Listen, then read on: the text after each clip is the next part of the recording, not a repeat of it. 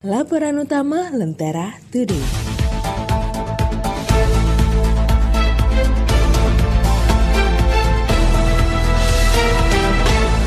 Lara anak yatim piatu di pusaran corona.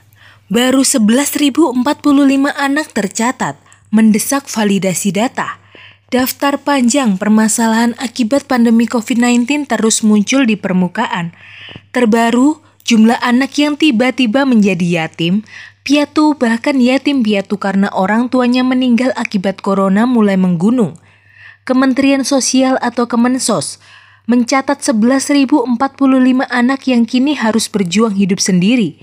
Padahal menurut Komisi Perlindungan Anak Indonesia atau KPAI, data yang dikantongi itu masih belum valid. Bantuan yang dikhususkan untuk generasi muda yang dirundung duka ini pun belum tampak konkret. Dari segi jumlah pun berpeluang besar terus bertambah sebab kasus corona di Indonesia masih jauh dari kata membaik.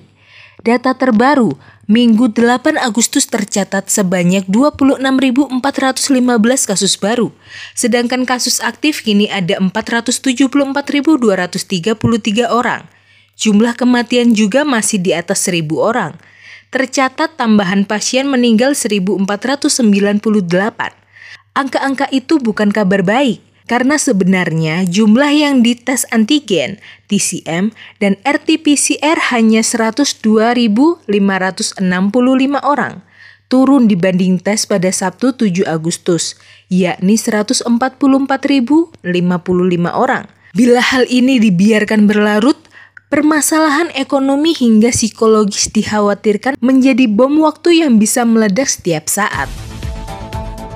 Dapatkan juga berita menarik dan inspiratif lainnya di Hari Lentera Today edisi Senin 9 Agustus 2021. Cek edisi digitalnya di www.lenteratoday.com.